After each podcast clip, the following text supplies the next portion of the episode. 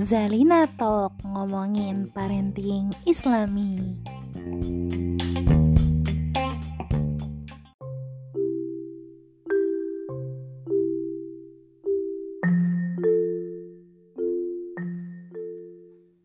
Bismillahirrahmanirrahim. Assalamualaikum warahmatullahi wabarakatuh Sebelum pembukaan di episode pertama ini Aku mau minta maaf dulu kalau misalkan ada suara anak-anak kecil lagi main Atau suara motor-motor lewat gitu kan Karena aku ngerekamnya ini sore-sore Kenapa aku nggak ngerekam malam biar sepi? Karena justru malam itu rumah sebelah aku kan lagi direnovasi terus abang-abangnya tuh suka ngaduk semennya tuh malam-malam jadi suka kedengeran kresek kresek gitu. Jadi aku rekamnya sore-sore dan aku mau minta maaf juga kalau suara aku rada serak karena lagi batuk. Udah udah beberapa hari ini nggak sembuh-sembuh. Aku juga tunda-tunda rekamannya nunggu suaranya reda dulu dan akhirnya bisanya jadinya kayak gini deh.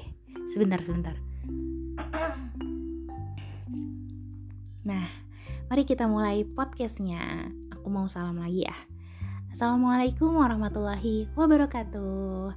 Halo teman-teman, selamat datang di sini di podcastnya Zalina. Yeay! Perkenalkan, nama aku Ninda.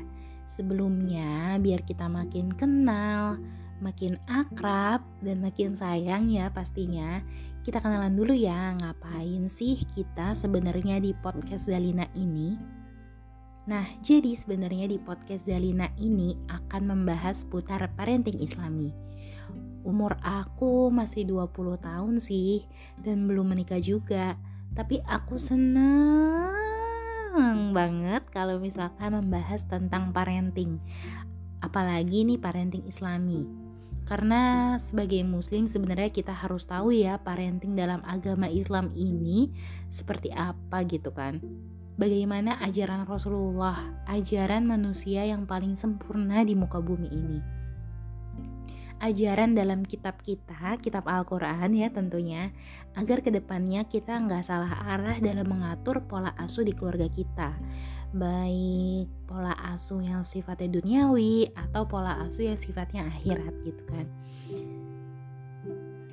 Sebenarnya di Zalina ini kita sama-sama belajar ya Terlebih lagi nih, aku pun bukan yang expert sebenarnya dalam bidangnya dan belum pernah ada pengalamannya juga, belum menikah gitu kan, belum ada pengalaman seutuhnya yang mengurus yang mengurus anak. Nah, di sini aku tuh hanya mau berbagi cerita, berbagi pengalaman. Mungkin di sini ada kakak-kakak atau mungkin ada ibu-ibu yang punya pengalaman luar biasa. Udah lama nih, udah sering banget mengatur pola asuh di rumah. Boleh banget nih diceritain, dikasih tahu ke aku biar nanti kita sama-sama bercerita. Dan mudah-mudahan juga ya kita bisa mencari solusi dari apa yang kita alami sekarang ini. Gitu. Kenapa aku bikin podcast ini padahal umur aku masih 20 tahun dan belum menikah juga gitu kan. Kenapa sih alasannya gitu? Aku bikin aku bikin podcast ini sebenarnya berawal dari ketika dulu aku masih kecil kayaknya aku tuh susah banget disuruh sholat, disuruh ngaji, pokoknya disuruh beribadah deh, susah banget. Semuanya serba disuruh kayak kak ayo sholat, kak ayo ngaji nih udah sore gitu kan. Tapi nggak dijelasin esensinya tuh apa sih dari beribadah itu gitu kan. Aku jadi nggak ngerti dan ngejalaninnya jadi semaunya. Terkadang sholat juga jadi bolong-bolong gitu. Karena nggak tahu sebenarnya tujuannya tuh apa sih tujuan sholat tuh apa tujuan ngaji tuh apa gitu kan nggak tahu. Apa aku doang jangan-jangan yang kayak gitu ya? Nah karena aku lagi belajar agama juga lagi mendalami ilmu agama itu seperti apa sebenarnya gitu kan. Jadinya aku tuh berpikiran aku nggak mau nih anak aku anak-anak aku nanti atau anak-anak kita semua kayak aku dulu waktu kecil nggak tahu makna beribadah itu seperti apa jadi suka bolong-bolong. Di sini kita belajar sama-sama ya kakak-kakak dan ibu-ibu mohon bimbingannya untuk aku. Semoga kita di sini bisa sama-sama belajar melengkapi satu sama lain. Nah, kali ini di podcast episode pertama ini aku akan membahas tentang penanaman keimanan pada anak. Kenapa penanaman keimanan pada anak yang aku bahas di episode satu ini? Karena hal ini menurut aku itu paling mendasar banget, paling penting banget untuk anak-anak kita bahkan kitanya juga gitu kan. Kadang akunya nih masih suka belok-belok dalam masalah keimanan. Kadang patuh kadang nyasar-nyasar nggak tentu arah dia pokoknya ya. Nah sebagai orang tua akunya aku tuh pasti mau kita semua lah ya pasti mau anak kita tuh memegang peta dalam hal keimanan ngerti gitu tujuannya mau ke mana jadi nggak nyasar gitu kan uh, aku membahas podcast ini berdasarkan kajian yang aku ikuti dari Ustadz Adriano Rusfi yaitu pembina Yayasan Masjid Salman ITB dan seorang ahli psikologi juga lulusan Universitas Indonesia. Menurut Ustadz Aat, pendidikan keimanan itu penting banget lah gitu ya, sangat urgent. Sekarang pendidikan keimanan ini atau pendidikan tauhid ya disebutnya itu dijadikan anak tiri.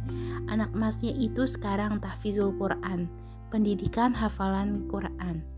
Sekarang banyak banget orang tua atau mungkin kerabat kita yang menyarankan anaknya dipesantrenin aja. Misalkan 3 tahun udah hafal loh 30 juz gitu kan. Pondok-pondok pesantren pun juga uh, sekarang lagi berkembang sangat pesat gitu kan. Luar biasa bertebarannya perkembangannya kemajuannya gitu banyak banget. Nah begitu banyak orang tua yang ingin mendapatkan mahkota kelak karena anaknya merupakan tahfiz Quran. Uh, kayak apa yang disebutin di dalam hadis ya jika anaknya menghafal Quran 30 juz orang tuanya kelak di akhirat akan dipasangkan mahkota oleh anak tersebut. Wah siapa yang gak mau gitu kan? Semua orang jadi terpicu untuk oh ya nih anak aku harus hafal Quran 30 juz gitu kan. Banyak banget yang seperti itu ini berdasarkan banyak cerita yang pernah aku dengar ya. Nggak hanya aku sebutin oh banyak banyak banyak gitu. Tapi aku pernah mendengar oh ternyata anak yang mau dimasukin pesantren tuh karena ini gitu. Nah sampai sebenarnya nih kita lupa bahwa dalam sejarah Islam tahfizul Quran itu merupakan peristiwa seumur hidup. Nggak boleh dijadikan kelas program. Misalkan kayak tiga tahun dapat 30 juz atau satu tahun udah bisa hafal 20 juz gitu kan. Nah kita itu harus mencontoh dari para sahabat Rasulullah dan para tabiin. Para sahabat Rasulullah dan para tabiin itu menghafal Al-Qurannya seumur hidup. Jadi nggak ada program kayak tiga tahun hafal tiga 30 juz gitu. Eh tiga tahun hafal 30 juz gitu kan. Uh, para sahabat Rasulullah dan para tabiin ini jika ketika menghafal menghafal satu ayat lalu diaplikasikannya dulu terlebih dahulu baru melanjutkan ke ayat selanjutnya. Nggak langsung satu ayat sudah selesai langsung ke ayat selanjutnya tapi diimplementasikan terlebih dahulu jika belum bisa diimplementasikan hafalannya harus diulang-ulang lagi gitu kan. Itu para eh itu kisah para sahabat dan para tabiin ya. Nah cuma memang Mengapa tahfizul Quran itu menarik? Karena tahfizul tahfizul Quran itu mudah diukurnya. Bisa kita cek gitu hafalannya. Aku hafal nih 5 juz, 50 lembar gitu kan. Bisa nih kita cek kamu cek aku ya aku hafal loh 5 juz gitu kan bisa dicek nah lain dengan hal keimanan bagaimana mengeceknya coba dalam hal keimanan gitu kan di dalam Al-Quran disebutkan, sesungguhnya orang-orang yang beriman ketika disebutkan nama Allah bergetar hatinya. Nah, coba gimana kita ngecek hati seseorang yang bergetar, yang penuh keimanan gitu kan. Tanpa sadar itu sebenarnya kita pengennya pendidikan yang selalu terukur dan terukur. Kayak misalkan kita nih di dunia punya rapot gitu kan. Misalkan SD, matematikanya 80 oh iya bagus nih matematikanya 80 gitu kan. Tapi di rapot itu di bagian akhlak nggak disebutkan bahwa berapa sih nilai konkret dari akhlak kita. Adanya hanya A dan B.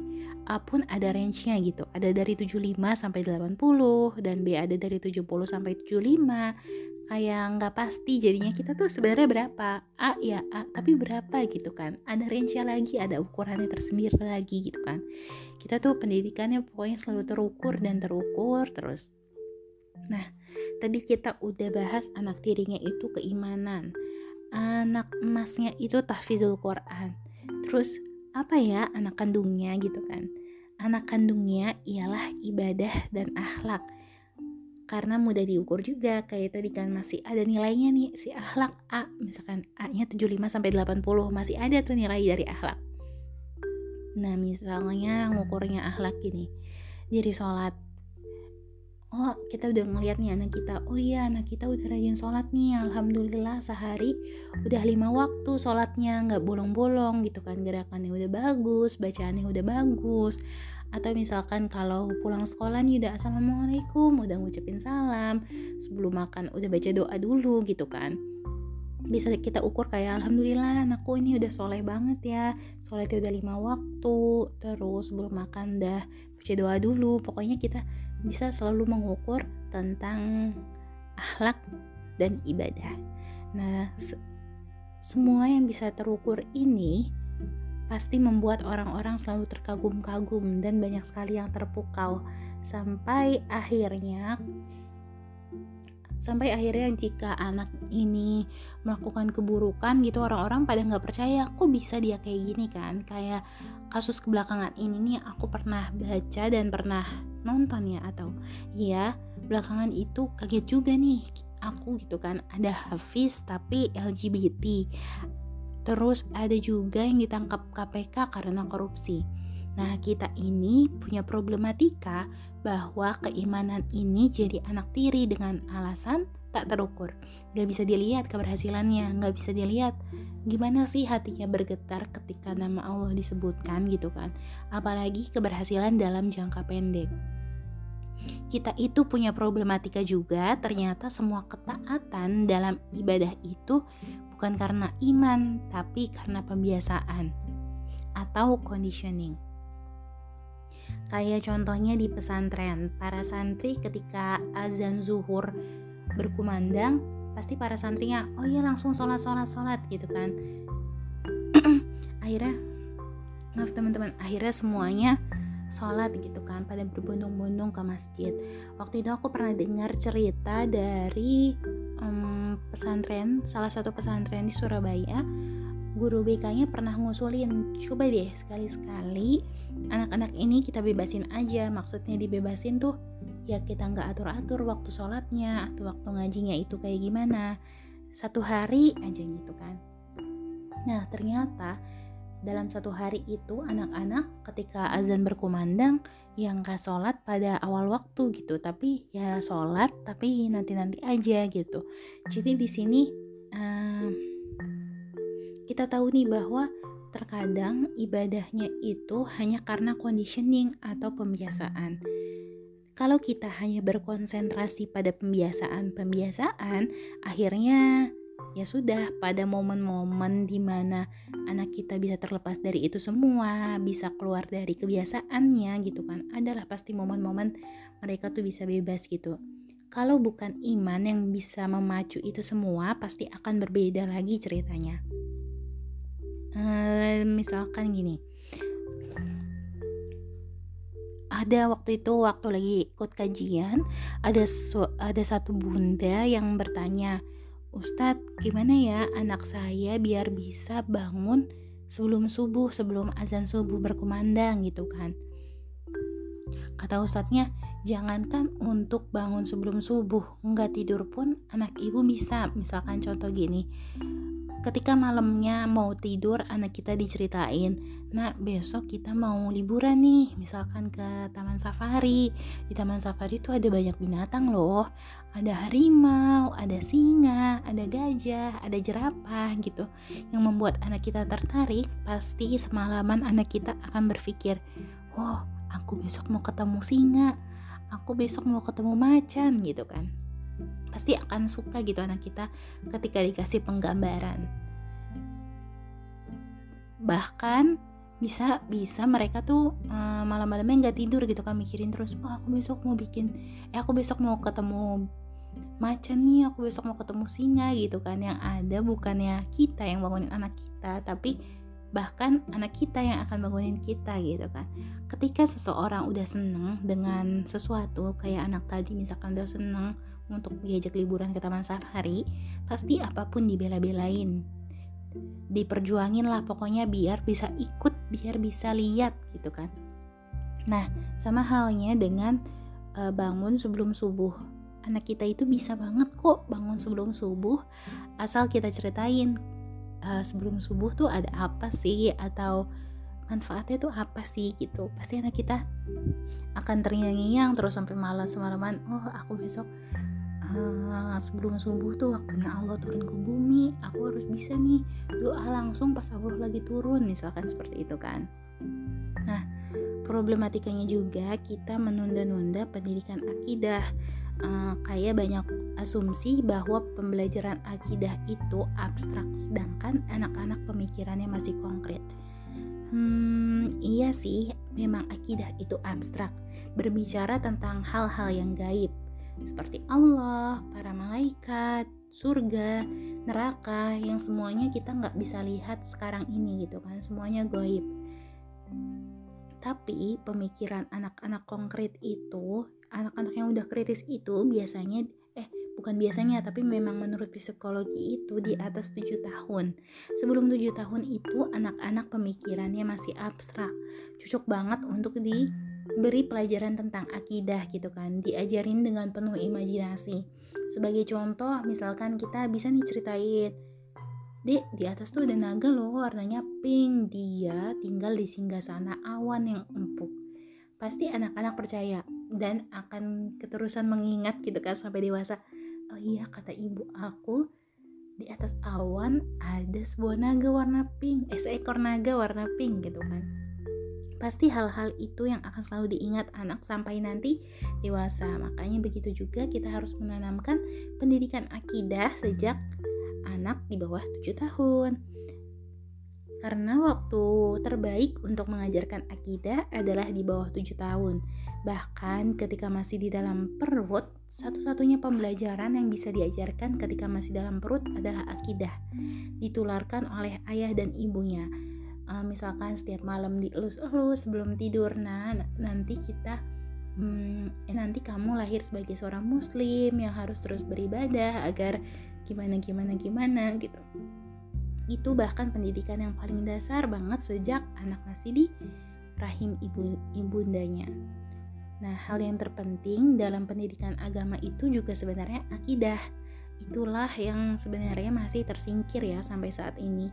Terganti dengan hal-hal yang memang terukur seperti tadi syariat, akhlak, tafizul Quran uh, terus pendidikan akidah juga terbengkalai karena tergantikan oleh pendidikan sebenarnya yang belum diperlukan kayak baca tulis hitung hal-hal yang sebenarnya sifat itu masih bisa nanti gitu kan aku sering lihat banget kayak selebgram siapa umur 3 tahun anaknya udah disekolahin yang sebenarnya masih bisa nanti gitu untuk dipelajari karena mengimani Allah itu tidak cukup hanya dengan menghafal nama-namanya. Iman adalah fondasi dalam berislam. Semakin kuat fondasi, maka semakin kokoh bangunannya. Semakin kuat keimanannya, maka akan semakin kokoh keislamannya gitu kawan-kawan ibu-ibu dan kakak-kakak. Uh, aku bahas lebih lanjutnya tentang penanaman keimanan pada episode 2 nanti ya. Ini aku kayak baru dasar-dasarnya. Nanti pada episode 2 aku akan membahas mungkin tips-tipsnya. Gimana sih cara ngomong sama anak tentang tauhid gitu kan? Gimana gimana bisa gitu kita yakinin diri sendiri kita bisa ngajarin hal itu semua Nah, episode eh nah pembahasan itu akan aku bahas dalam episode 2 nanti ya. Aku yang pertama ini bahas dasar-dasarnya aja dulu gitu. Nah, sudah sekian pembahasan dari aku, sharing dari aku. Kalau misalkan ada komentar atau ada masukan, boleh silahkan banget di komen. di komen di sini ada komen gak ya di komen atau enggak boleh uh, eh, DM ke Instagram aku mbak ngomongnya kecepetan atau misalkan mbak pembahasan ini dong atau pembahasan apa itu boleh banget DM di Instagram aku @nindavia ya. Sekian dari aku semoga kita bisa sadar dulu nih kita harus uh, mempunyai pola asuh seperti apa sih di keluarga kita ini gitu kan. Sekian dari aku kurang lebihnya mohon maaf. Yang baik datangnya dari Allah, yang kurang datangnya dari aku. Kurang lebihnya mohon maaf. Wassalamualaikum warahmatullahi wabarakatuh. Sampai jumpa di episode berikutnya teman-teman Zalina. Jangan lupa di-share ya yang udah dengar.